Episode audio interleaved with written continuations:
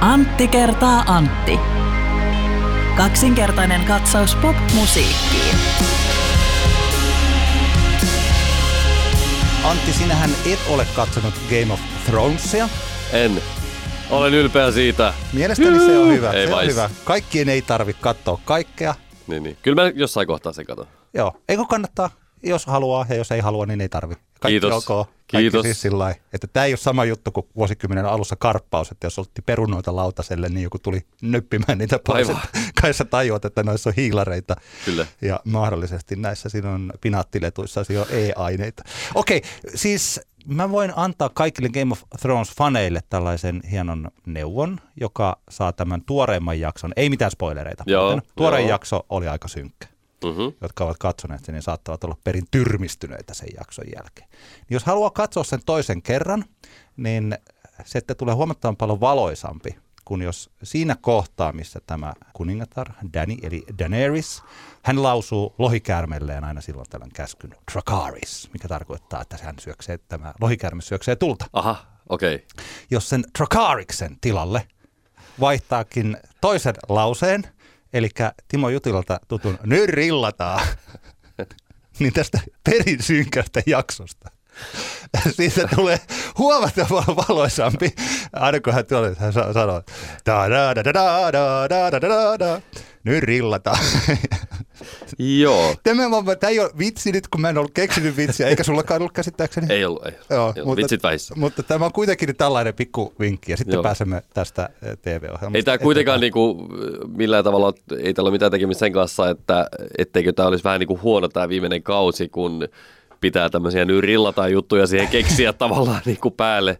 Ei, Se- ei, et viittaa sellaiseen. Se on jonkun mielestä ollut huono ja siinä on tullut kiire niin kuin viimeisissä kausissa, missä Niin, pitää niin. juonia sitoa liian nopeasti. Kyllä, kyllä. Ja siinä on vain kuusi jaksoa. Jos siinä olisi seitsemän tai jopa kahdeksan, niin käsikirjoittajat olisivat pystyneet näitä aukkoja täyttämään ja Aivan. perustelemaan Joo, joo, ihmisten tekoja paremmin. Mä, mun mielestä se on ollut loistoa. Siinä on ollut Joo, pari joo. huikeaa jaksoa. Lähipiiristäni löytyy ihmisiä, jotka ovat pitäneet todella paljon tästä Joo, viimeistä minäkin, minäkin pidän siitä siis, että aivan odotan finaalia, joka on nyt sunnuntaina ja maanantain välisenä yönä kello neljä Suomen aikaan HBOssa. Niin Kyllä. Kyllä mä sitä odotan suurella mielenkiinnolla. Mutta- Hyvää viihdettä Kyllä. Mutta Jutin sanoin, mennään eteenpäin. eteenpäin. Kyllä. Tervetuloa seuraamme.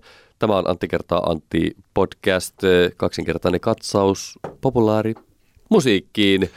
Ja edessäni istuu Antti Granlund. Hei. Heipä hei, Antti Granlund on siis se, joka katsoo Game of Thronesia. Kyllä. Ja minun edessäni istuu Antti Hietala. Joka ei katso Game of Thronesia Niin. vielä. Joo. Kyllä. Mitäs katoitko eh, Euroviisu tota, semifinaalia? Mä olen jälkikäteen katsonut hypsähdellen joitakin näitä esityksiä ja tajunnut, että mun ei tarvi näitä hirveästi katsoa tässä. Mä en osaa mainita yhtäkään biisiä nimeltä. Okei. Mä en nyt tässä hetkessä, kun mä tajusin, niin mä en edes muista Daruden ja Sebastian Sebu Reimanin edustuskappaleen nimeä.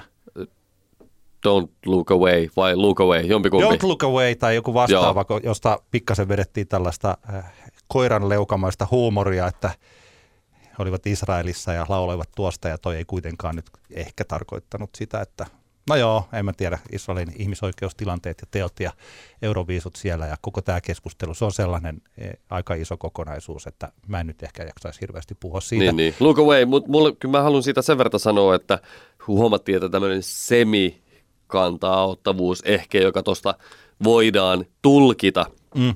Se kappale tuskin ihan kovinkaan, raju, raju, en ole lukenut tekstiä, mutta tuskin kovin rajusti kritisoi Israelin valtion toimia tai mitään tämmöistä, niin tota, ei tainnut ihan kuitenkaan upota sitten noihin äänestäjiin. Se tuli vähän jotenkin semmoinen, semmoinen fiilis, että nyt ollaan maailmantilanteessa, jossa Euroviisut on semmoinen, edelleen semmoinen niin kuin karnevaali, joka vie ehkä Euroviisufanit hetkeksi pois synkästä arkitodellisuudesta, mm. niin tota tämmöinen, sitten tämmöinen vähän niin kuin negaation kautta hommaan lähteminen, ei nyt sitten kuitenkaan ihan niin kuin Joo. iskenyt jengi.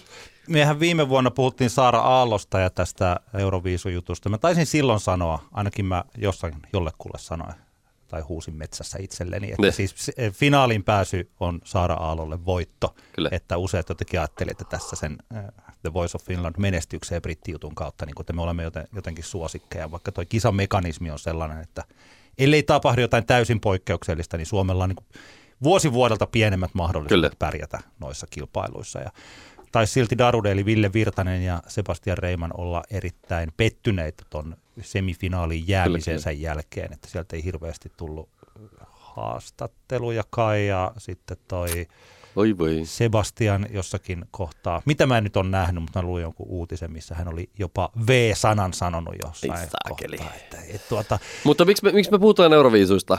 sen takia, että se kuitenkin on aihe, joka jokainen kevät nousee keskusteluihin ja se on aika iso osa suomalaista musiikkimaailmaa senminkin, kun kuitenkin siihen laitetaan aika paljon rahaa. Niin, niin. Että sehän on Ylelle iso musiikkisatsaus. Kyllä. Ja tietysti tällaisena musiikin rakastajana ja ihmisenä, joka toivoisi, että suomalainen musiikkibisnes voisi paremmin ja monipuolisemmin, että meillä olisi kaupallista osaamista ja oso, onnistumisia kotimaalla ja ulkomailla ja ruohonjuuritason mahdollisuuksia. Mm. Ja siis kaikkia tätä, niin silloin, että kun käytetään rahaa, niin se on aina kiinnostava niin kauan, kun Suomi on tässä mukana – ja siinä on joku budjetti, jota mm. me, niin, niin kauan mun mielestä se on kuitenkin niin kuin relevantti keskustelun aihe. Juu, juu. Ja nyt kun se vuosi vuodelta, siis Euroviisuthan alkaa olla niin kuin missikisat, että menneiden kulta-aikojen kaiut eivät ole nykyisten nuorisojen päässä niin kuin lainkaan.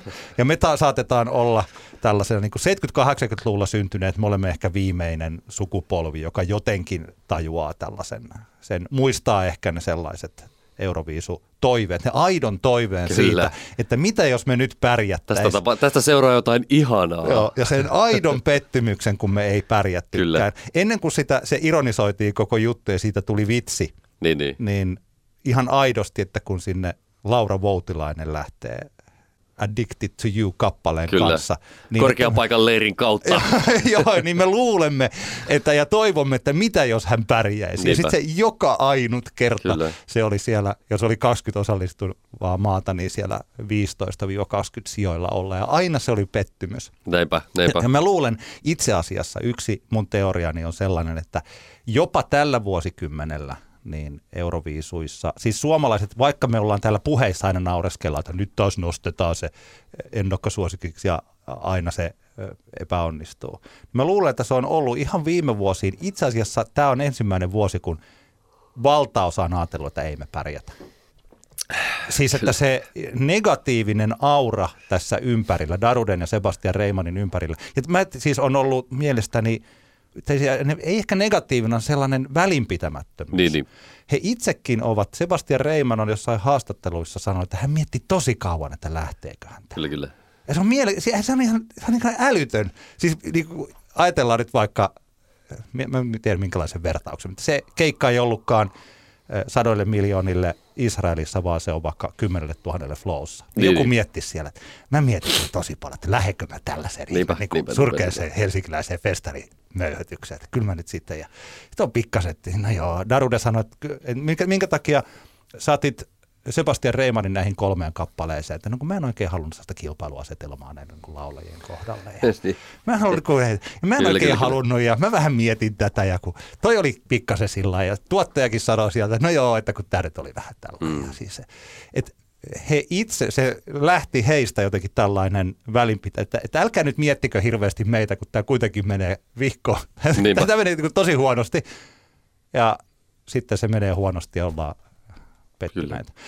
Mun mielestä, mun mielestä jos mä itse niin mietin, kun mä katsoin sitä semifinaalia sivusilmällä, jossa Darude ja Sebastiankin esityi, niin mä mietin sitä, niin kuin, että mi- mikä se niin kuin paikka tässä maailmassa voisi olla. Ja kyllä mun mielestä esimerkiksi aivan nerokas Portugalin Conan Osiriksen Telemoveis biisi, tämmöinen todella dadaistinen, missä semmoinen ukkeli tekoparrassa laulaa jostain, että se on saanut jotain tekstiviestejä Jumalalta. Se oli todella kova. Sitten esimerkiksi tämä Islannin Islaminin Hatari-nimisen artistin todella erikoinen show, niin niistä tuli semmoinen fiilis, että Euroviisut voisi tämmöisessä niinku karnevalistisessa älyttömyydessä oikeasti löytää tavallaan semmoisen uuden elämän langan, mitä se varmasti osittain onkin, mutta mun mielestä siihen suuntaan tämä koko homma voisi mennä vielä enemmän. Ja nyt oli, oli ilo huomata, että oli suhteellisen vähän semmoisia vaan niinku tyhjäpäiväisiä slovareita, joissa lauletaan maailmanrauhasta. Niin jotenkin mä, mä toivoisin, mä oon, mä oon ihan niinku valmis intoilemaan tulevaisuudessa Euroviisusta vaikka kuinka, jos se menee siihen suuntaan, että mikä maa lähettää älyttömimmän ja vaan vitsi kreiseimmän niin kuin shown sinne. Joo. Ja Darude ja Sebastian ei nyt tänä vuonna sitä kyllä pystyneet tarjoamaan. Eikä kyllä valitettavasti tämä Portugalin tekopartaukkelikaan jatkoon mennyt, Eikä mutta Isla, Islanti meni jatkoon kuitenkin. Tekoparta ukkeli, joka, mitä se oli? Se, Jumala ei- se oli siis te, Teleboveis-biisissä, mä en nyt muista tätä niinku tarkkaa suomennosta, mutta siinä keskustellaan, sit, hän, hänellä on niinku kännykkä ja sitten se saa tekstiviestejä Jumalalta tai jotain, jotain tämmöistä niinku, todella korkealentosta, niinku, hienoa matskua, arvostin suuresti. Tiedätkö, toi kuulostaa mielestäni hyvältä. Jossain, koska mä olin itse asiassa tässä ehtinyt suunnitella jo jonkinlaisen niin sanotusti oikean ulospääsyn tästä, mutta, mutta mä hylkään sen oman suunnitelmani siitä, että me palataan johonkin tällaiseen UMK-kisaan tai meillä on oma suomalainen kilpailu ja sitten sivutuotteena on Euroviisu. Niin, niin. Tämän mä olin ajatellut, että tällainen voisi olla se, mutta sen ongelma on se, että isot artistit, siis levyyhtiöt eivät uskalla päästä Niinpä, artistejaan niinpä. enää Euroviisuihin. He Koska ovat- kyllä, kyllä mun mielestä esimerkiksi Antti Tuisku keinumassa jätti banaanilla. Mm. On, se on ihan niin kuin täysin niin kuin Euroviisu-hommaa. Tietenkin me tiedetään kaikki, että Antti Tuisku ei kuuna päivänä tule lähtemään Euroviisuihin, koska Joo, tämä negatiivisuuden aura tässä on niin Niin. vahva.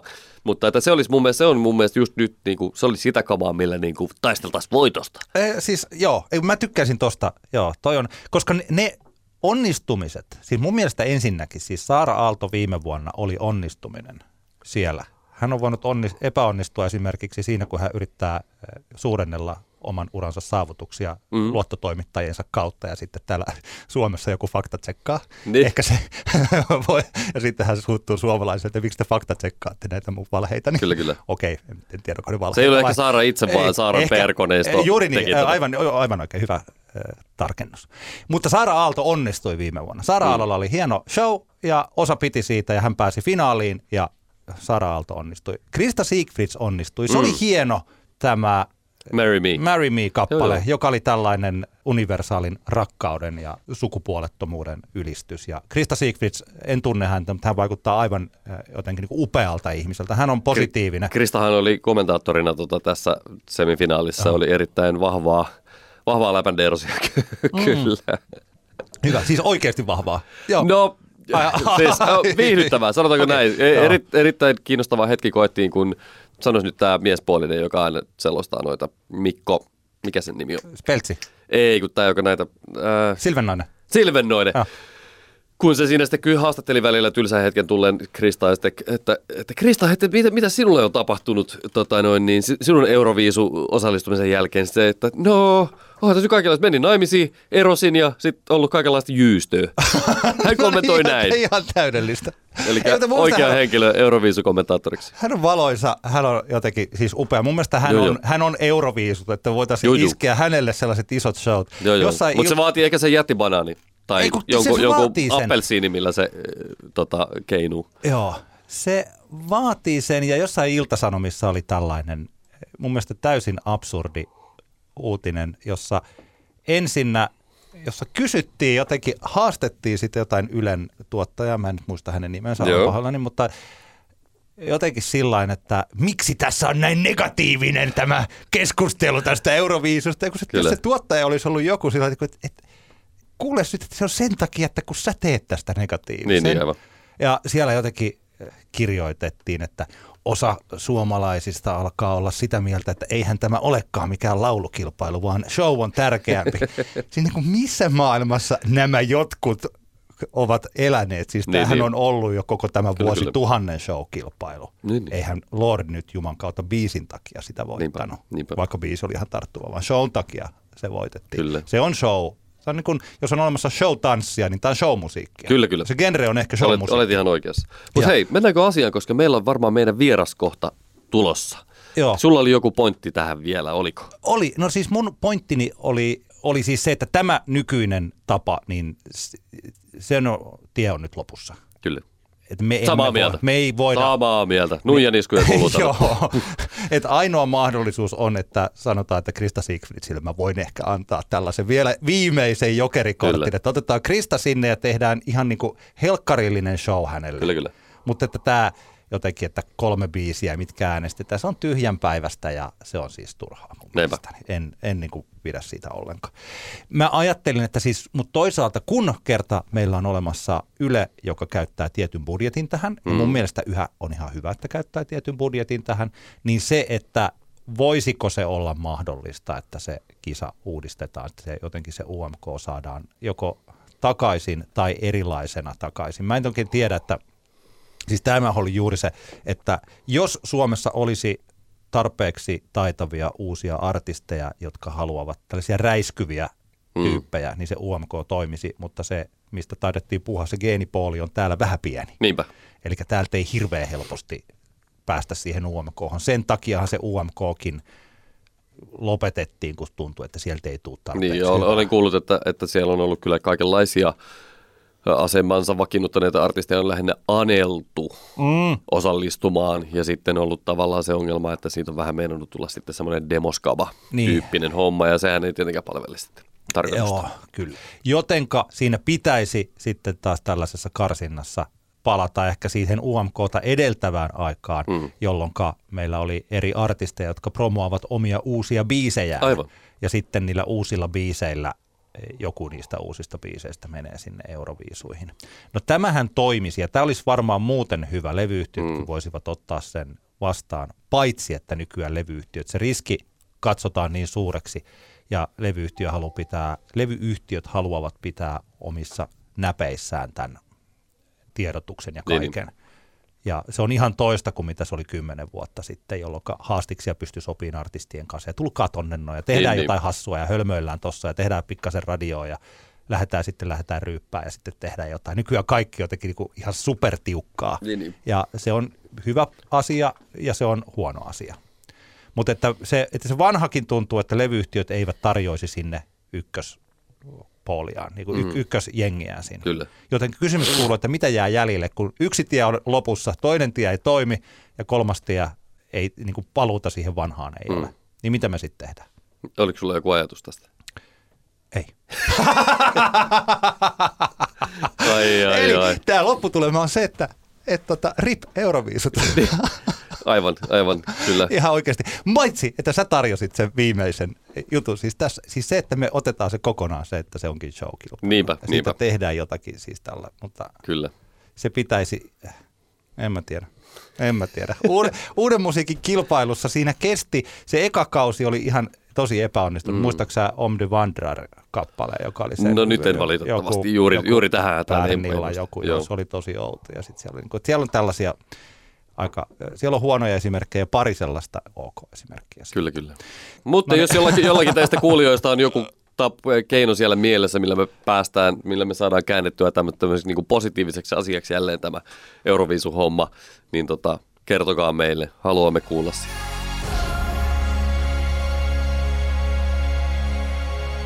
G Live Lab Tampere avataan Tampereen keskustassa sijaitsevaan historialliseen Frenkelin pannuhuoneeseen loppukesästä 2019. Terassi aukeaa puolivälissä heinäkuuta ja ensimmäinen keikka on 17. päivä elokuuta. Tämähän on perin mielenkiintoinen tapaus paitsi Tampereen musiikkiskenessä, niin myös muuten. Ne, jotka asuvat pääkaupunkiseudulla, ovat jo G Live Labista ja sen musiikkitarjonnasta voineet nauttia Helsingissä ja nyt tämä Tampereen G-Live Lab avaa ovensa. Meillä Antti kertaa Antti podcastissa vieraana Live Laboratorio Tampere Oyn toimitusjohtaja Anna-Maija Saarela. Terve. Terve, terve. Kiitos, että saan tulla tänne. Toistavaa, että pääsit tänne vieraaksi, koska asia on silleen hyvin tuore ja ainakin Tampereen livekenttää seuraavia hyvinkin kiinnostava asia. Tämä on mahtavaa, että me, meillä tulee yksi oletettavasti hyvä keikkapaikka lisää tähän kaupunkiin, ainakin jos miettii minkälainen ne, jotka on käynyt Stadin G-Love Labissa, niin tietävät, että se on erittäin viimeisen päälle tehty mesta, mutta Tampereen paikka tulee varmaan olemaan vähän sama henkinen, vai? Toki, meillähän on G-Live Lab-brändi, joka sisältää tämmöisen niin kokonaiselämyksen sekä musiikin kuuntelukokemuksen että musiikin sisällön, että sitten tämän muun palvelukokonaisuuden visuaalisen ilmeen ja ja tällaiset, että, että samanlainen toteutus niin kuin sen niin kuin brändin puolesta on tulossa Tampereelle. Tokihan tila, rakennus on aika erilainen. Tuleeko teille olemaan samanlaiset massiiviset, lähes pelottavan näköiset Genelekin pöntöt siellä kuin Helsingin päässä? No eilen juuri tapasin Genelekin henkilöitä ja, ja käytiin läpi tätä toteutustapaa ja kyllähän Genelek on tässä meillä myöskin yhtä lailla yhteistyökumppanina kuin Helsingin päädyssä.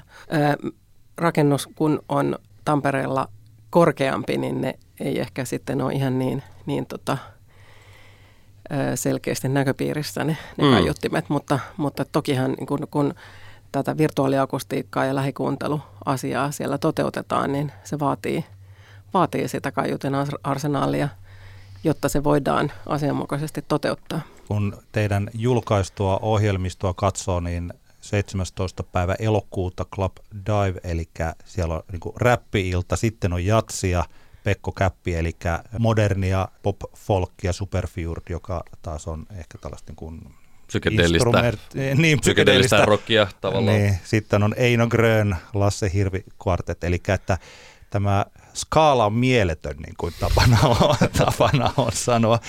Mm, kerro niille, jotka eivät ole Helsingin G-Live Labissa olleet, että mikä tämä, minkä takia tämä on tällainen tämä keikkapaikka?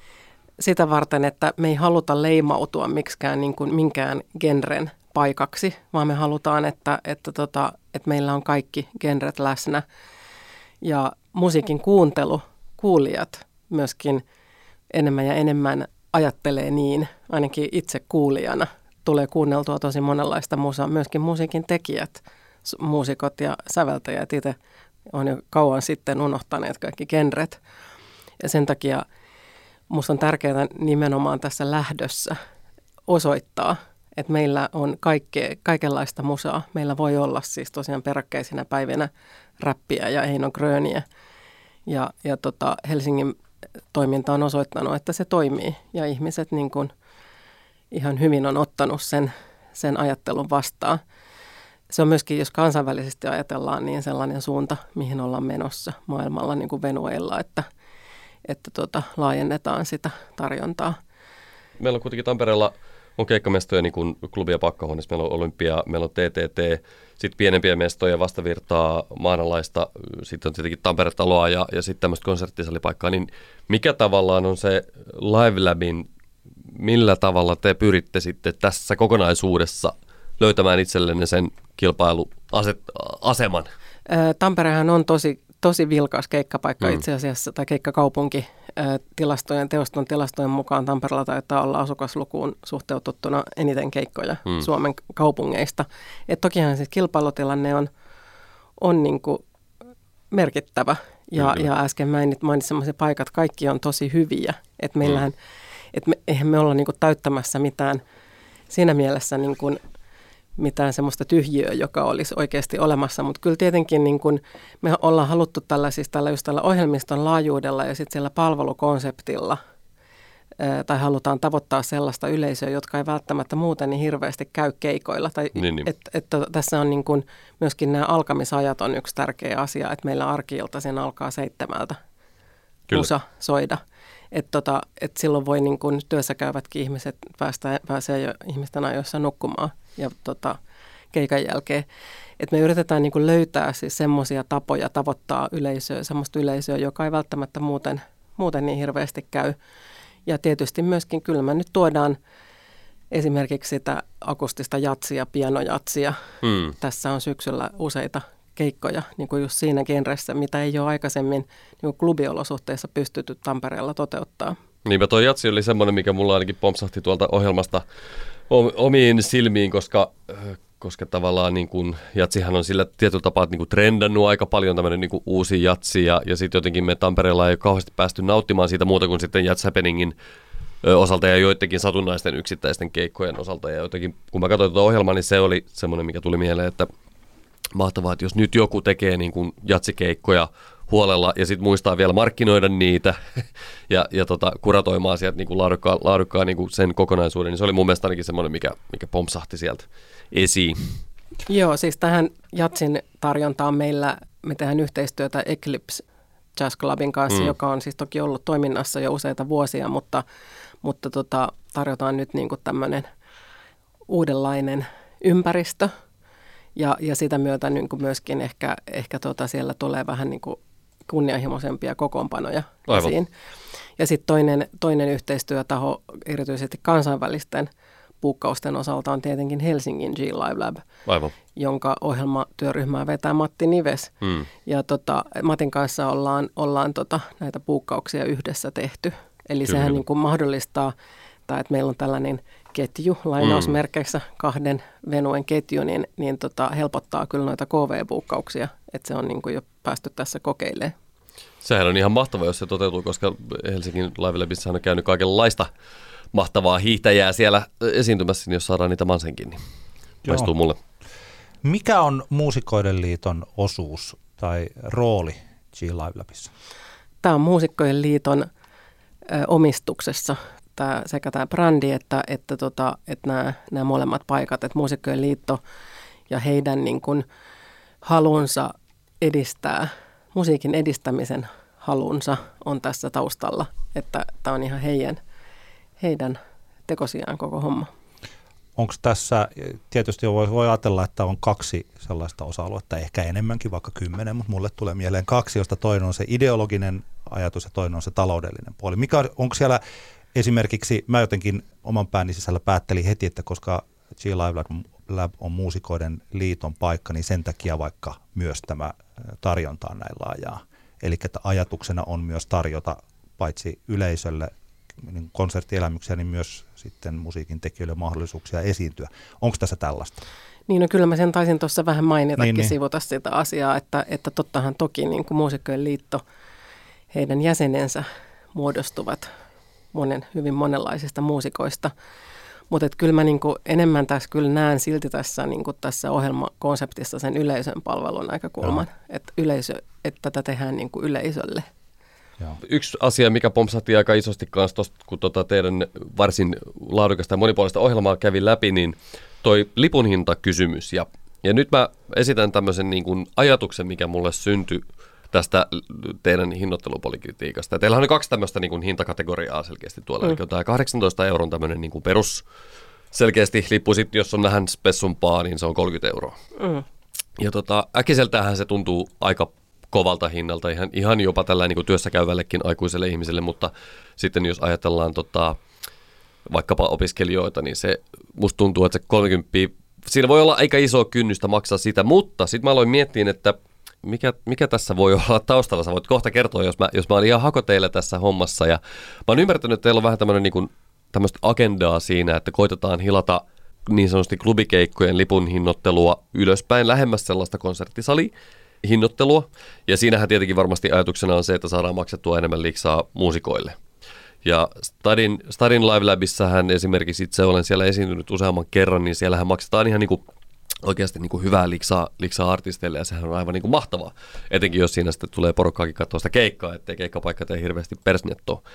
No, Liver Laboratorio Oy hän teki ensimmäisenä toimintavuotena aika paljon tappioa ja ymmärtääkseni, se on, se on julkista tietoa ja ymmärtääkseni toisenakin vuonna teki aika paljon tappioa ja sitten mä mietin, että kun tehdään tämmöistä niin kuin lähdetään niin kuin muokkaamaan kenttää, niin kuin Live Lab nyt selkeästi pyrkii tällä lipun hinnoittelulla tekemään, niin sehän vaatii aikaa.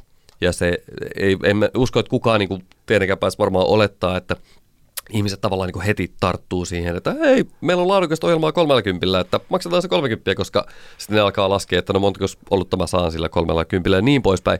Mutta sitten mä aloin kelaamaan, että sehän on tavallaan semmoista niin tulonsiirtoa niin kuin artistille, koska te todennäköisesti Mä en tiedä, kun mä en itse, mulle mä soitan Iisan livebändissä ja meillä ei esimerkiksi keikkaa sovittu Tampereen Live Labiin tai muidenkaan mun projektien kautta, niin mä en tiedä, mikä teidän niin kuin liksapolitiikka Tampereella on, mutta olettaen, että se on vähän samansuuntainen kuin Helsingissä, niin tavallaan tämä siirtymäaika ennen kuin toivottavasti ihmiset oppii teidän niin kuin hinnoitteluun ja alkaa ymmärtämään, miksi ne hinnat on semmoisia kuin ne on, niin sehän on vähän niin kuin semmoista tulonsiirtoa meille muusikoille, että me saadaan leipää pöytään. Niin, toi oli pitkä kysymys ja sä oot tässä aika tosi oikeassa niin kuin tässä mitä, kaikessa, mitä äsken sanoit, että free jazz ilmaista jatsia, mm. niin tota, yritetään päästä nyt siitä ajattelusta niin kuin eroon ja siis siihen niin kuin siitä käpistä, mikä on niin kuin just konserttisalihinnottelun ja niin, niin. klubihinnottelun välillä, että että tota, kyllä artisti ansaitsee kunnon liksan. Että sehän on ihan selvää. Olen, olen ehdottomasti samaa mieltä. Meillä on, tota, jos muusikkojen liitto on tässä, tai kun muusikkojen liitto on taustalla, joiden, jotka ensi, joka ensimmäiset sata vuotta noin organisaationa on neuvotellut mm. näitä työehtosopimuksia muusikoille, niin olisihan se aika ristiriitaista, jos niin kuin tässä yhteydessä nyt sitten alettaisiin niin kuin niitä liksoja polkemaan. Niin, niin. Ja tota, tietysti niin kuin lipon hinnoitteluun vaikuttaa tosi monet tekijät. Kyllä. Ja aika iso tekijä tässä meidän mestassa on se, että meillä on 250 asiakaspaikkaa. Eli me ollaan niin kuin verrattuna esimerkiksi Olympiaan tai Tullikamariin tosi pieni. Mm. Ja silloin siitä, siitä syntyy väistämättä semmoinen eksklusiivisuus.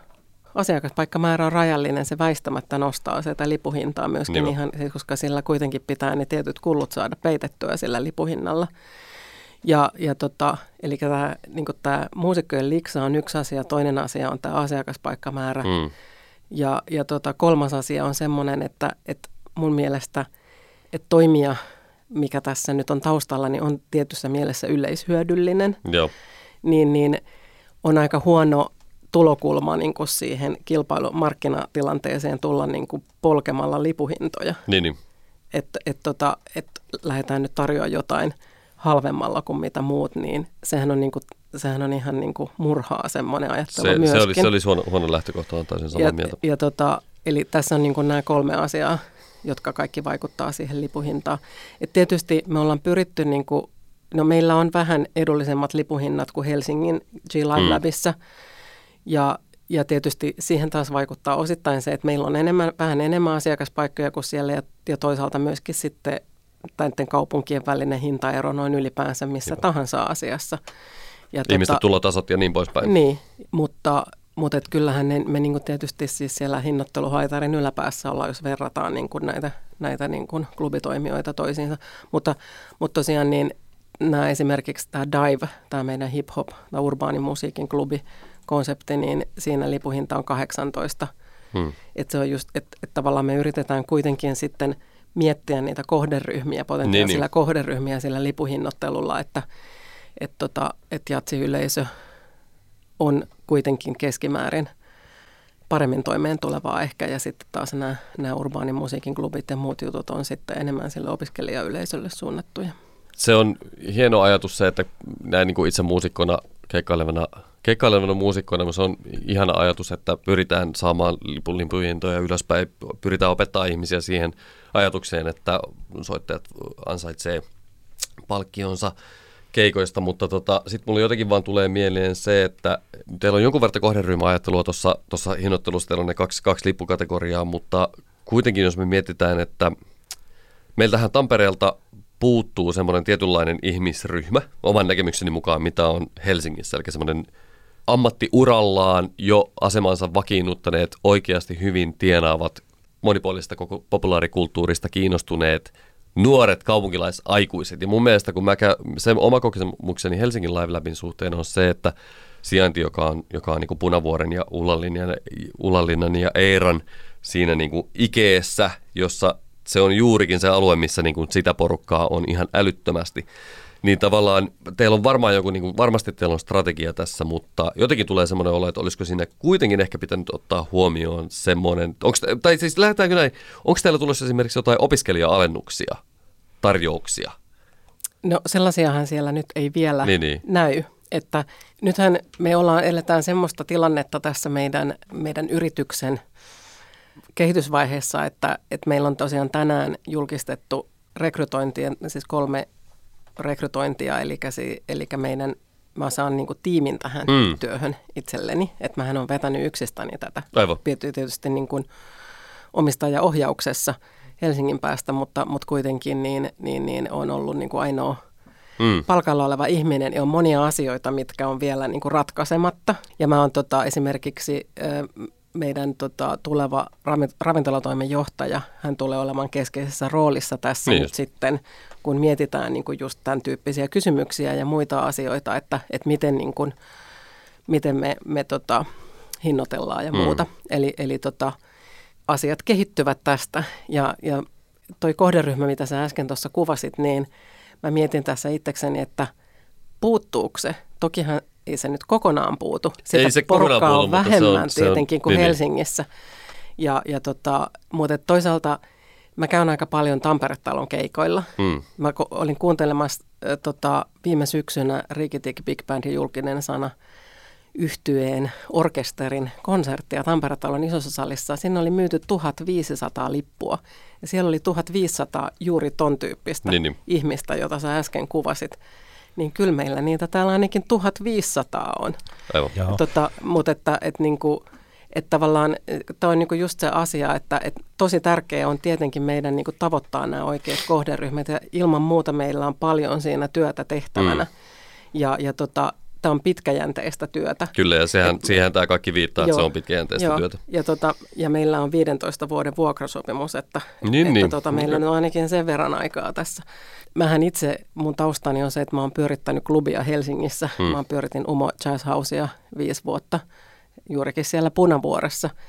Ja, tota, ja sillä kokemuksella tietenkin myöskin pystyn arvioimaan toki Helsingin markkinassa, mutta kuitenkin, että miten kauan siinä kestää ennen kuin sen jengin saa hmm. niin kuin koukkuun, niin sanotusti pitkäjänteistä työtähän se on.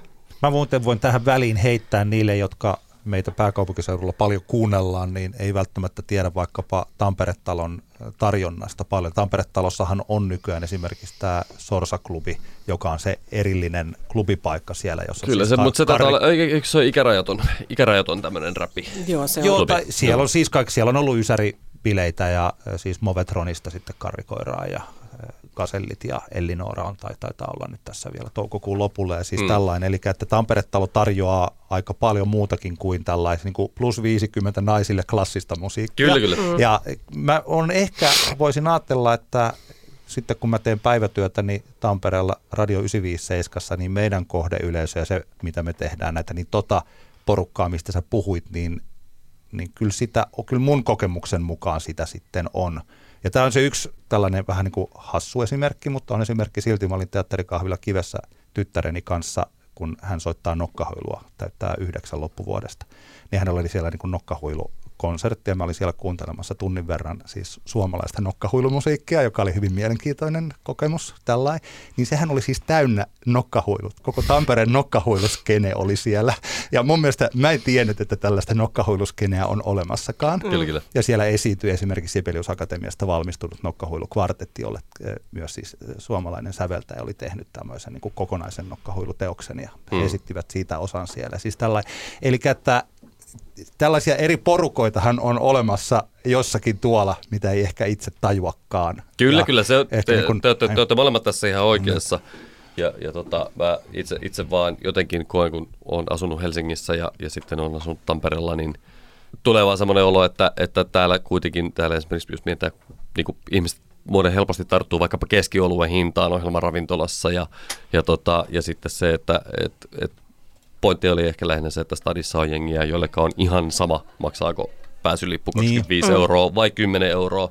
Tampereella se on ehkä enemmän sitten tämmöinen niinku tarkempi juttu, mutta ei jumiteta tähän liikaa, koska minähän tietenkin henkilökohtaisesti toivon ihan hirvittävän paljon, että tämä teidän hinnoittelu tulee menee läpi, koska se, seuraa, se johtaa kahteen asiaan. Se johtaa siihen, että muutkin ohjelmaravintolat voivat nostaa pääsylipun hintoja, joka johtaa siihen, että todennäköisesti artistit saavat enemmän liksaa, niin tota, Joo. Mä, mä todella toivon, että tämä, tämä tulee natsaamaan, mutta että, että tota noin, niin ehkä, ehkä jotenkin tulee, tulee mieleen se, että jos, jos joku ihminen siellä katsoo sitä ohjelman listasta ja miettii, että jumala että on kovat lipuhinnat, niin kyllä varmaan ainakin kannattaa mennä tsekkaamaan, koska Helsingin Live Lab, se on hyvin niin kuin uniikki keikkapaikka. Ja Tampere, koska toi sijaintikin on mitä, mitä niin kuin mahtavin, sehän on semmoinen tila, mitä on aina itse miettinyt, että vitsi kun siinä olisi jotain toimintaa ja nyt siihen tulee tämmöistä kulttuuritoimintaa, niin tota, varmaan ainakin kannattaa mennä tsekkaamaan kertaalleen ja sitten miettiä, että oliko se sen hinnan väärä. Niin, eikö teidän, kiitos kannustuksesta.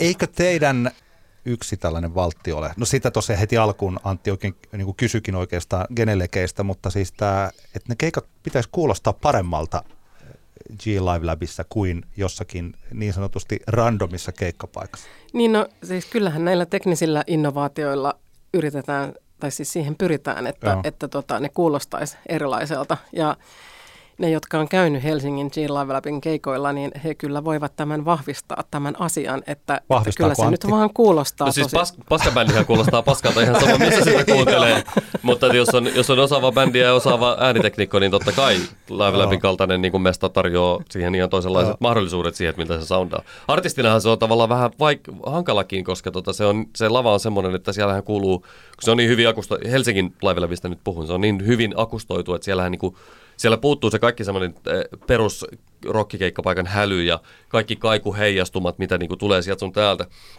Niin tota, muistan, kun ekan kerran soitti siellä, niin ei, ei vaan niinku alkuun silleen, että voi kauheasti uskaltaa tässä nyt vetää rennosti, koska tavallaan tuli semmoinen, että mä soitan nyt vähän niin kuin studiossa tyyppisesti. Mutta myöhäisemmällä kerralla on tajunnut, että pitää vaan monitori ottaa vähän lisää mökeä, niin sitten se menee tavallaan, niin. tulee sitä vähän sitä niin kuin melua siihen mukaan, mukaan kanssa. Joo.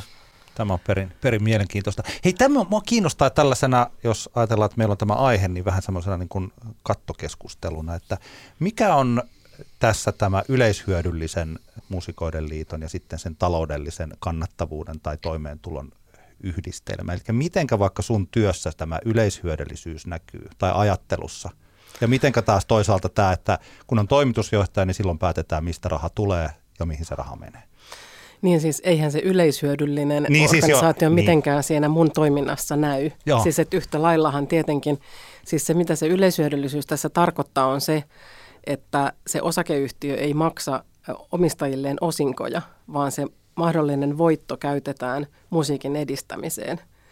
Ja tota, se yleishyödyllisyys ei tarkoita, että se jotenkin koko ajan tahkottaisi persnettoa ihan niin. hirveästi, vaan siis mullahan on ihan, ihan tosi kovat taloudelliset tavoitteet tässä asiassa ja, ja, tota, ja liiketoimintaa tässä tehdään ihan yhtä lailla kuin missä tahansa niin kuin yksityisessä paikassa. Mutta että se yleishyödyllisyys niin kuin, tai se tietenkin niin kuin, se Muusikkojen liiton musiikin edistämistehtävä näkyy esimerkiksi nyt siinä, että meillä on se 10 plus 5, siis 15 vuoden vuokrasopimus ja he sitoutuvat tähän niin pitkäjänteisesti tähän toimintaan.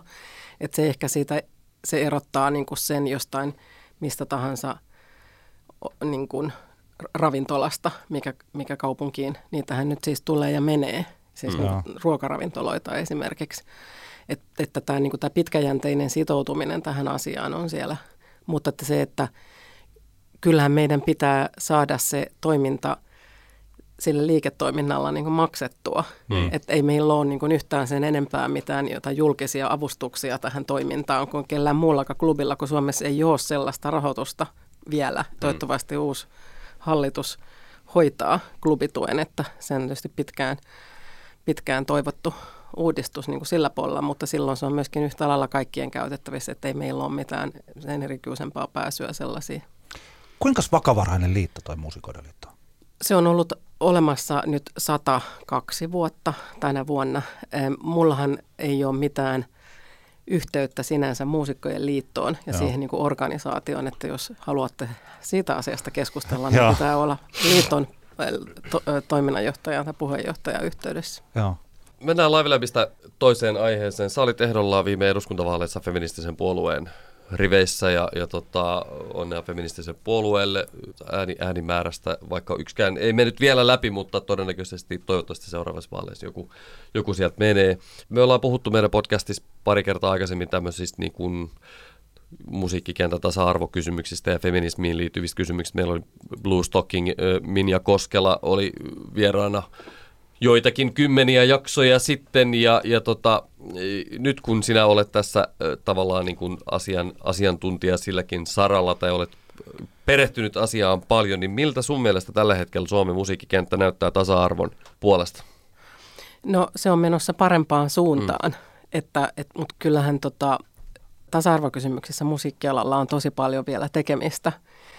Että että tota, ja se, että mä olin feministisen puolueen ehdokkaana, niin se ja mun niin kuin näkemykset musiikkialan tasa-arvosta, niin ne ei varsinaisesti liity toisiinsa. Niin, niin, niin. Että, mä, että mä puhun ei, nyt niin kuin musiikkialan ammattilaisen näkökulmasta, että, että tämä tämä puoluetoiminta on vähän niin kuin harrastus tuolla kyllä, taustalla. Mutta se Mut ehkä että, kertoo jotain sun ajatusmaailmasta, niin, niin, no joo, no, niin, no, se on niin kuin mennyt sillä si, niin päin, että, että nämä tasa-arvokysymykset, musiikkialan tasa-arvoasiat on ollut itselle tärkeitä niin, kuin, niin kauan kuin on uralla ollut. Mm. Ja, ja sitten tuo puolueen perustaminen niin kuin antoi yhden väylän lisää niin kuin viedä eteenpäin niitä asioita. Jos ajattelee tota meidän ohjelma, ohjelmaa tai katsoo sitä, niin kyllähän mä on, että jos puhutaan nyt yhdenvertaisuudesta, niin näiden genrejen yhdenvertaisuus on niin kuin yksi asia, siis joka on se mm. tietysti tekijä, mutta tietysti sitten niin kuin sukupuolten ja, ja erilaisten vähemmistöjen, sukupuolten tasa-arvo erilaisten vähemmistöjen esiin tuominen ja muut asiat, niin, niin totta kai niin kuin ne täytyy olla niin kuin itseään arvostavan ohjelmasuunnittelijan ohjenuorana. Mm. Että se on, ne on ihan tosi tärkeitä asioita. Ja toivottavasti meidän ohjelmassa pystyy niin kuin myöskin tällaista, tällaista tota yhdenvertaisuusajattelua näkemään. Toinen tietenkin asiaan liittyvä tärkeä, tärkeä seikka on niin kuin, niin kuin turvallisemman tilan tarjoaminen. Eli mm. Eli tota, erilaiset tai kaikenlainen niin kuin häiriökäyttäytyminen, joka kohdistuu esimerkiksi nyt vähemmistö, seksuaali- tai sukupuolivähemmistöihin mm. tai, tai tota, naisiin tai niin edespäin, niin ne, ne pitää niin kuin poistaa, että meillä ei niin kuin saa olla sellaista käytöstä. Ja, ja tota, meillähän äh, Suomessa ollaan niin vähän hitaasti herätty näihin asioihin, että jos käy esimerkiksi Saksassa venueilla, niin siellä on aika monen venuen seinällä on se ohjeistus siis ihan präntättynä kehyksissä, mm. että, että me ollaan turvallisemman, tässä on meidän turvallisemman tilan säännöt ja, ja ne prosessit kuvattuna, että jos joku häiritsee, että niin kehen otetaan yhteyttä ja niin poispäin. Että musta tämä on niin kuin kans tosi tärkeää sen tuon ohjelmasuunnittelun niin kuin niin, niin. yhdenvertaisuuden lisäksi. Että, et tota, ja nämä meillä tullaan kyllä niin kuin tekemään viimeisen päälle. Kyllä, kyllä. Mä muuten voin tähän väliin heittää tällaisen, eh, ei ihan, liittyy se tähän aiheeseen. Se oli hienoa viime vuoden Flowssa, kun tämä kitararock yhtye Shame julisti sen teltan mm. oman keikkansa ajaksi siis turvalliseksi tilaksi mm. ja vapaaksi seksuaalisesta häirinnästä ja erottelusta ja kaikesta.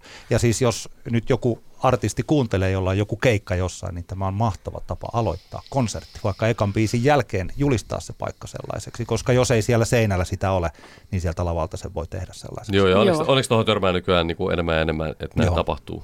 Tota, just eilen luin Julian Moore-nimisen hienon näyttelijättären haastattelun Hesarista. Hän oli Cannesissa jonkun leffan kanssa siellä, ja hän, hän puhui nyt siitä, että elokuvapuolelle täytyisi, hän, hän oli ehdottomasti kiintiöiden puolella, kun puhutaan nyt niin kuin sukupuolista, puhutaan siitä, että, onko, onko, että kuinka paljon on, on naisia, miehiä, muun sukupuolisia ja, ja niin poispäin.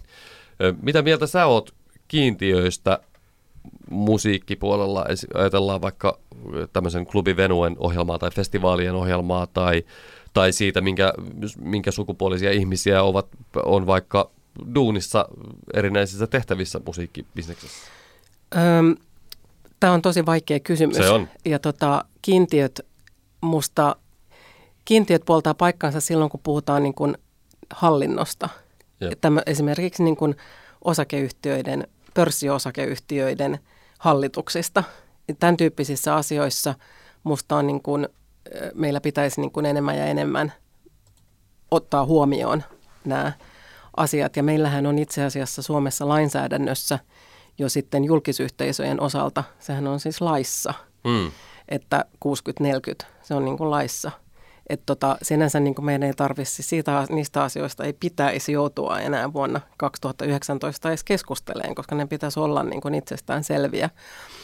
Sitten kun puhutaan niin kuin ohjelmasuunnittelusta, niin me tullaan tosi paljon niin kuin herkemmälle alueelle. Et tota, et Ruotsissahan on olemassa sitten taas myöskin semmoinen lainsäädäntö, siis kiintiölainsäädäntö, esimerkiksi niin festivaali, siis julkista, julkisia avustuksia saavien festivaalien mm. ohjelmistojen suhteen. Ja se on johtanut tosi kummallisiin tilanteisiin. Et, ja se on johtanut esimerkiksi sellaisiin tilanteisiin, että, että joku, joku bändi jätetään buukkaamatta ja heille sanotaan, että, että tota, koska teidän bändissä on vain miehiä, niin me ei voida niin. buukata teitä. Musta se on ihan tosi hirveän huono excuse. Ja että tota, jos, jos buukkari ei keksi parempaa tekosyytä sanoa ei, niin tota, ei pitäisi niin mun mielestä tota käyttää. Niin, niin. Et, koska todennäköisesti siellä syynä on kuitenkin joku ihan muu, muu että ei vaan niin kuin halua puukata sitä bändiä. Et musta niin kuin, niitä asioita sitten tosi helposti käytetään väärin, jos mm. tämmöisiä kiintiöitä on. Muusikkojen liitto on ollut aktiivinen itse niin kuin näiden, näiden yhdenvertaisuus-tasa-arvoasioiden edistämisessä.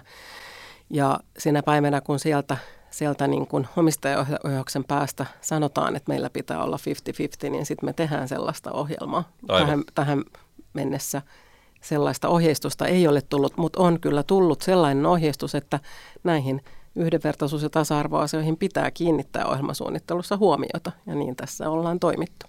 Kyllä vain.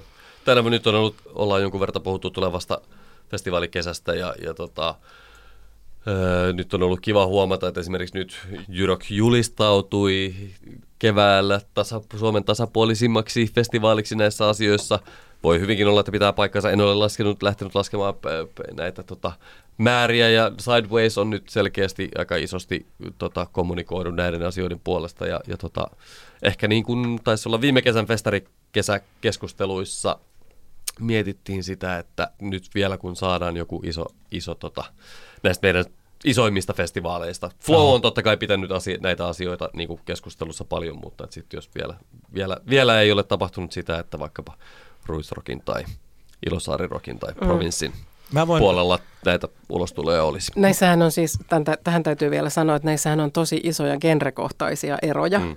Ihan siis artisti niin massan, artisti niin kuin määrän suhteen. Terveisiä eli, hevarit. Eli, ja jos mennään esimerkiksi jatsiin mm. niin kuin musiikin lajina Suomessa, esimerkiksi instrumentalistit, mm. niin tota, se olisi niin kuin aika epäoikeudenmukaista mun mielestä niin kuin sitten taas niin kuin miespuolisia muusikoita kohtaan, jos niin kuin olisi joku tällainen 50-50. Että siis näihin, nämä genrekohtaiset asiat tietysti pitää kans ottaa huomioon, mutta kyllä mä niin kuin on tietenkin niin kuin feministinä ehdottomasti sitä mieltä, että, että, tota, että nämä asiat pitää hoitaa kuntoon. Ja on myöskin sitä mieltä, että ne on tosi hyviä markkinointimahdollisuuksia mm. festareille. Että nyt huomataan, että sitä voi käyttää ihan kyllä aika hyvinkin sen markkinointiensa välineenä. Ja, ja, tota, ja taas niin kuin verrattuna Ruotsiin, niin se, missä ollaan asioissa tosi paljon pidempänä, niin kyllä siellä on niin kuin ihan tutkimuksellisesti osoitettu, että yhdenvertaisempi tai niin kuin sukupuolten, sukupuolten osalta yhdenvertaisempi ohjelmaprofiili myös kasvattaa yleisömääriä. Mun pitää nyt kehua Sidewaysia siitä, että mä en tiedä kuinka moni sitä on huomannut, mutta esimerkiksi tällaisissa media-akkreditoinneissa, niin Sideways ottaa siis kaikilta vierailta ja kaikilta median edustajilta 10 euroa. Ja tämä 10 euroa annetaan joka vuosi erilaisiin kohteisiin, jonka he katsovat hyväksi. Nyt tänä kesänä 2019 siis Sidewaysin hyvän tekeväisyyskohteet ovat äh, kaupunkikulttuuriyhdistys Mimit ry, se siis tukee ja rohkaisee naisia ja muun sukupuolisia toteuttamaan unelmiaan esimerkiksi räpin ja katutaiteen parissa ja sitten Girls Rock Finland – joka taas on musiikki- ja bänditoimintaan tukeva juttu. Mun mielestä Sidewaysilla on ollut ihan alusta Se on ollut tämä alusta saakka, kyllä, ja se kohde on muuttunut. Ja sitten toisaalta Sidewaysissa on myös tällainen ajatus, että siellä ei ole vippialueita eikä siellä ole spesiaalitiloja kenellekään, vaan se tila on kaikille yhteinen.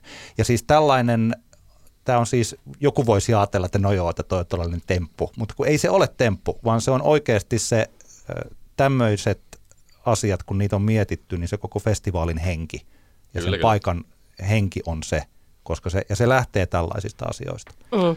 Se on kyllä niin kuin, se on juuri niin, ja, ja tämä henki, kysymykset on tosi, tosi, tosi tärkeitä, että itse tietysti mä olen sen ikäinen ihminen ja, ja tota, edustan sellaista sukupuolta, jota, joka on kokenut hyvinkin paljon niin kuin seksuaalista häirintää. Siis mun ikäiset naiset on varmasti kaikki kokeneet jossain vaiheessa uraansa jonkinlaista häirintää.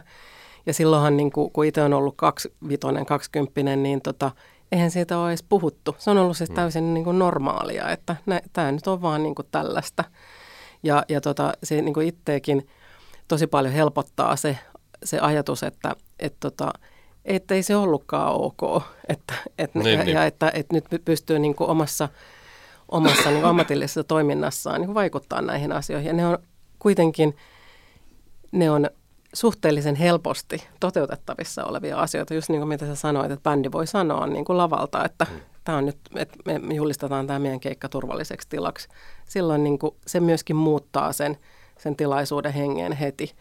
heti niin kuin parempaan suuntaan ja, ja, tota, ja rauhoittaa varmasti ihmisiä ja tekee niin kuin paremman fiiliksen. Kiitoksia Live Laboratorio Tampereen toimitusjohtajalle Anna-Maija Saarelalle ja kaikkea hyvää G Live Labille. Me siirrymme asiassa eteenpäin, eli Antti kertaa Antti-podcastin Älä nuku tämän ohi osioon, jossa esittelemme kappaleita tai jotain muita asioita. Tällä kertaa kappaleita. Sä saat mennä ekaksi. No joo. Oli aivan ihanaa huomata, että artisti nimeltä Sebastian on julkaissut uusta, uutta musiikkia. Häneltä on tullut parikin singleä tänä vuonna. Toinen tämä Run for Me, jossa Gallant-niminen laulaja vierailee, on, on mun tämän viikon Älä nuku tämän ohi biisi. Sebastian oli, oli tota, artisti, joka nousi silloin 2000-luvun ensimmäisen vuosikymmenen puolessa välissä tämän niin kuin blogihousen, niin sanotun blogihousen ensimmäisen allon mukana yhdeksi tämmöiseksi isommiksi nimistä. Julkaisi tyyliin yhden EP tai kaksi EPtä ja katos, katos sitten vähän niin kuin koko genrekin katosi, mutta Sebastian etenkin niin tota hävisi kartalta aika nopsaa. Walkman-kappale oli ainakin itsellä tosi kovassa soitossa silloin DJ-keikoilla ja on edelleen ihan mahtava särö house biisi. Sebastian oli, oli tuottamassa, tota, muista kun ihan ekoissa jaksoissa puhuttiin 2017 vuoden parhaista albumeista, niin silloin taisin kehua, että Charlotte Gainsbourin Rest-albumi oli, oli tota, mun mielestä sen vuoden paras levy. Ehkä sanoin niin, tai ainakin sanoin, että... että tota, Kyllä sä taisit sanoa. Deadly Valentine oli niin. paras biisi. No anyway, Sebastian on ollut tuottamassa tätä, tätä tota Rest-albumia – joka oli hämmentävää huomata, että se oli kaveri oli kadonnut kartalta kokonaan ja sitten yhtäkkiä pompsahtaa Charlotte Gainsbourin albumin tuottajana. Charlotte, joka on aivan ihana artisti, niin tähän oli jotenkin hieno yhdistelmä ja Reston edelleen yksi tämän vuosituhannen parhaista albumeista. No, nyt sitten Sebastian on tullut omaa musiikkia ja se on ihan mahtava. Tämä Run For Me on todella hieno biisi. Mä tykkään siitä tosi paljon minulle kun mä kuuntelin sitä, niin mä mietin, että nyt on kyllä kiva kuulla, että miten sinä tästä puhut, koska mm. mun ensimmäisen, ensimmäinen kuuntelu oli sillä että tämä oli hyvää popmusiikkia. Niin, niin. Mutta sitten mä, mulla puuttuu jotenkin ehkä se tausta ymmärtää, että miten tämä eroaa muusta hyvästä popmusiikista. Mutta kivalla tavalla tällainen rytmittyvä, dyna, tämän, niin kuin dynaaminen juu, juu. kappale. Tykkään siitä oikein paljon. Onko siis Sebastian, onko hän ranskalainen? Onko ranskalainen, hän... joo. joo. Hänen oikea nimensä on Sebastian Akshote. Joo. Tosiaan Ed Bangerille levitti silloin aikoinaan. Ja, ja nyt mä en itse asiassa tiedäkään, mikä hän on julkaissut tämän uuden biisin, mikä lafka. Mutta tota, joo, tää on jotenkin jännä biisi. Tos, toi, toi lähtee tuo varsinainen biittikin vasta tuolla vähän myöhemmin. Ja, ja tota, tuotanto on tollasta Rest-albumilta tuttua aika, aika niin kuin viimeiseen niin kuin hiottua, ihanaa, niin kuin, esteettisesti lähes täydellistä modernia popmusiikkia. Täällä lukee, että Ed Banger Records Ai, under kato. exclusive license to Because Music. Aivan, Ed Banger on edelleen elossa. Huhhuh. Joo. Olisiko maailma valmis sille, sille tota, sen soundin paluulle. No, tuskinpa ei, eikä tämä biisikään kyllä millään tavalla edusta sitä soundia, mitä Ed Banger julkaisi silloin vuosina 2006-2009. Se on kyllä kiva, että kuinka hyvin ranskalaiset tekee tietynlaista musiikkia. Joo, niillä on kyllä sellainen ihan oma juttuunsa aina ollut.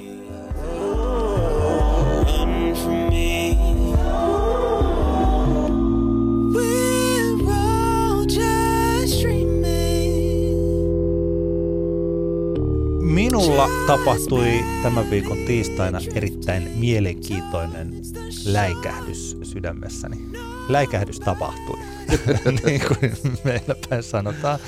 Mä olen varmaan tässä podcastissa pari kertaa kertonut, että mulla on kaksi sellaista viimeistä fanituksen kohdetta. Varmaan se suurin fanituksen kohde oli Ville Leinonen 2000-luvun alussa sellainen. Ja siihen vaikutti tietysti se, että Leinosen keikoilla pystyi käymään ja hänen, mm. niin kuin, hänen kanssaan pystyi kommunikoimaan ja jopa joskus niin kuin, juttelemaan muutaman sanan ja siis tällainen. Ja, mutta joko Ville, no Ville Leinonen oli se kotimainen ja varmaan se on se, jos pitäisi yksi valita. Mutta toinen tällaisen niin kuin yhtyötasolla, niin Strokes oli se, jota mä fanitin ihan niin kuin kunnolla. Mm. Ja fanittaminen tarkoittaa sitä, että yritin tuolta keskustelupalstoilta ja kaikki niin kun etsiä jotain live-pätkiä ja yritin latailla niitä jotain tällaisia, että kun Strokes on esittänyt livenä uuden biisin ja että miltä se kuulostaa sitten ja siis Kyllä. kaikkia tällaisia juttuja. Ja ostin jopa epätoivoisesti jotain, siis niitä oli helppo ostaa, mutta se oli vähän jälkikäteen ajateltu epätoivosta puuhaa niin kuin Strokesin CD-sinkkuja, mitä mulla on vieläkin kotona. Ja, Ai siis tällainen. E, mutta tota, tuli jotenkin sellainen mielenkiintoinen tämmöinen nostalginen olo 2000-luvun alusta, kun tiistaina New Musical Express uutisoi, että Strokes on soittanut uuden biisin livenä.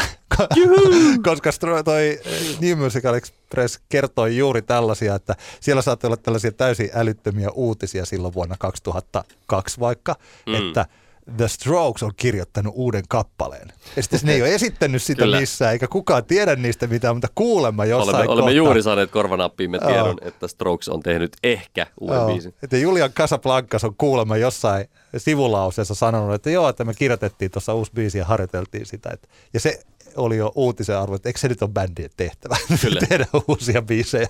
Ja se oli jotenkin tällainen. Ja sitten kun tulee niitä, sai kuulla, mä aina odotin uutta sinkkua, niin kuin Mm. kuuta nousevaa ja saatoin jopa, kun tiesin, että jossakin, niillä oli joku tällainen, ettei se taas olisi ollut ranskalainen tai joku hassu pieni radioasema, joka oli saanut Euroopassa luvan soittaa ensimmäisenä yhden Strokes-kappaleen ja sitten yritin jotain erilaiset maablogit ohittaa, että mä pääsen kuuntelemaan sen maan Mm. sitä radioa johonkin Suomen aikaan kello 10.42 Joo. illalla ja sitten, sitten mä kuuntelin sen biisin sieltä. Siis tällaista fanitusta. Niin, niin. Nykyään, nykyään ei ihan heti tulisi mieleen. Kyllä.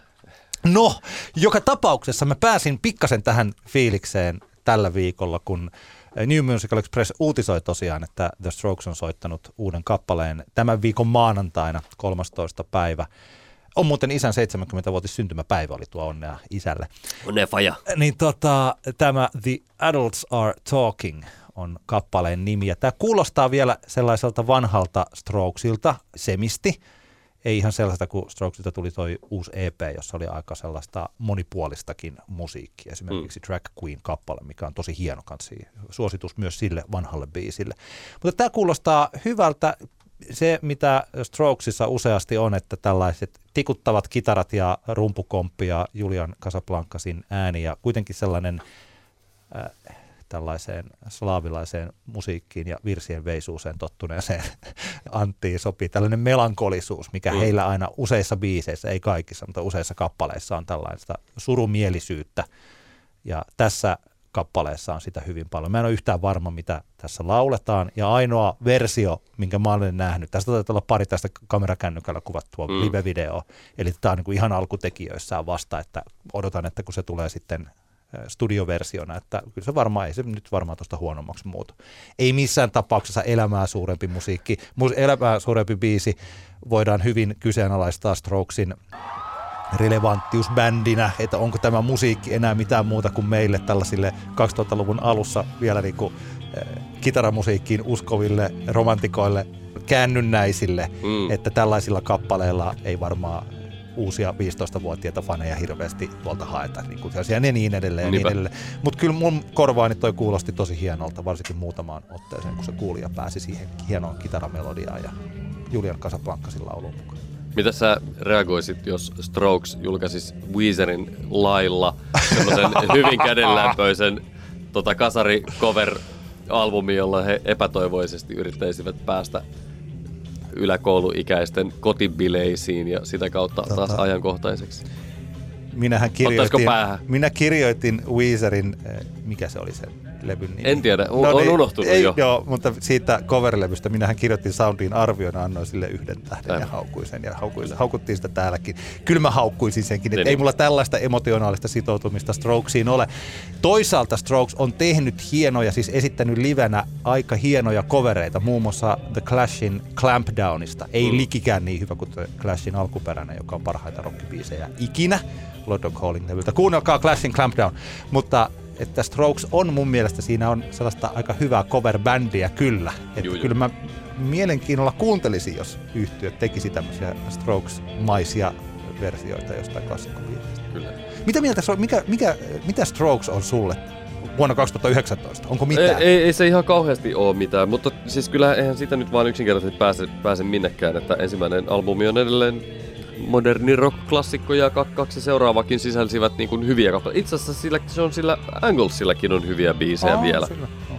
Ja tota, mutta ei, ei siis jotenkin tämä video, tää oli itse, tämä oli aivan hyvä kappale, mutta lähinnä tuli semmoinen positiivinen huvittuneisuus tästä Casablancasin habituksesta tässä biisissä tavasta laulaa, koska se on niin sitä itseään, mm. eikä se todennäköisesti nyt enää tule ikinä mihinkään muuttumaan. Öö, ja, ja sillä tavalla tämä oli jotenkin niin kuin tämmöinen hauska, hauska tota. mutta pitää. Sitten kun taas albumi tulee, tai kun tästä biisistä on tarjolla joku toisenlainen versio, niin täytyy Joo. sitten tota, kuunnella.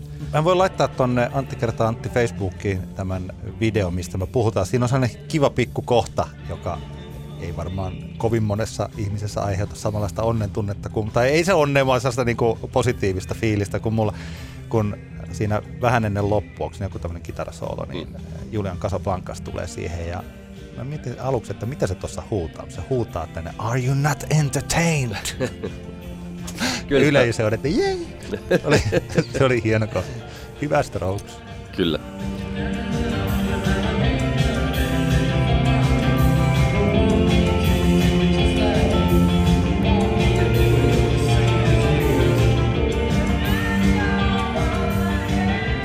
Tässä kohtaa, ennen kuin laitamme pillit pussiin tämän viikon osalta, niin mainostetaan, että ensi viikon keskiviikon 22.5. meillä on meidän kevätkauden viimeinen levyraapi Arthouse Cafe Kersaaressa Tampereella. Kello, 22, äh, anteeksi, kello 19 alkaa ja siellä meillä on raadissa Vakiesen Ville Pirisen lisäksi vuoretyhtyöstä tuttu muusikko Ville Aalto. Sitten meillä on etnomusikologi ja muusikko Pekko Käppi ja sitten meillä on myöskin muusikko, mutta myös Panimo yrittäjä Laura Wexström. Brew Cats tytötkin panee. Kyllä. Erittäin suosittu, paitsi firmana, niin myös nämä oluet ovat lyöneet läpi monissa paikoissa. Jep, jep. Eli 22.5. Kehräsaareen. Tervetuloa oikein paljon. Kyllä. Tämä ja... oli Antti kertaa Antti kaksinkertainen katsaus popmusiikkiin podcast. Kiitos kun kuuntelit ja palaamme asiaan ensi viikolla. Palataan. Hei hei. hei. Antti kertaa Antti. Kaksinkertainen katsaus pop-musiikkiin.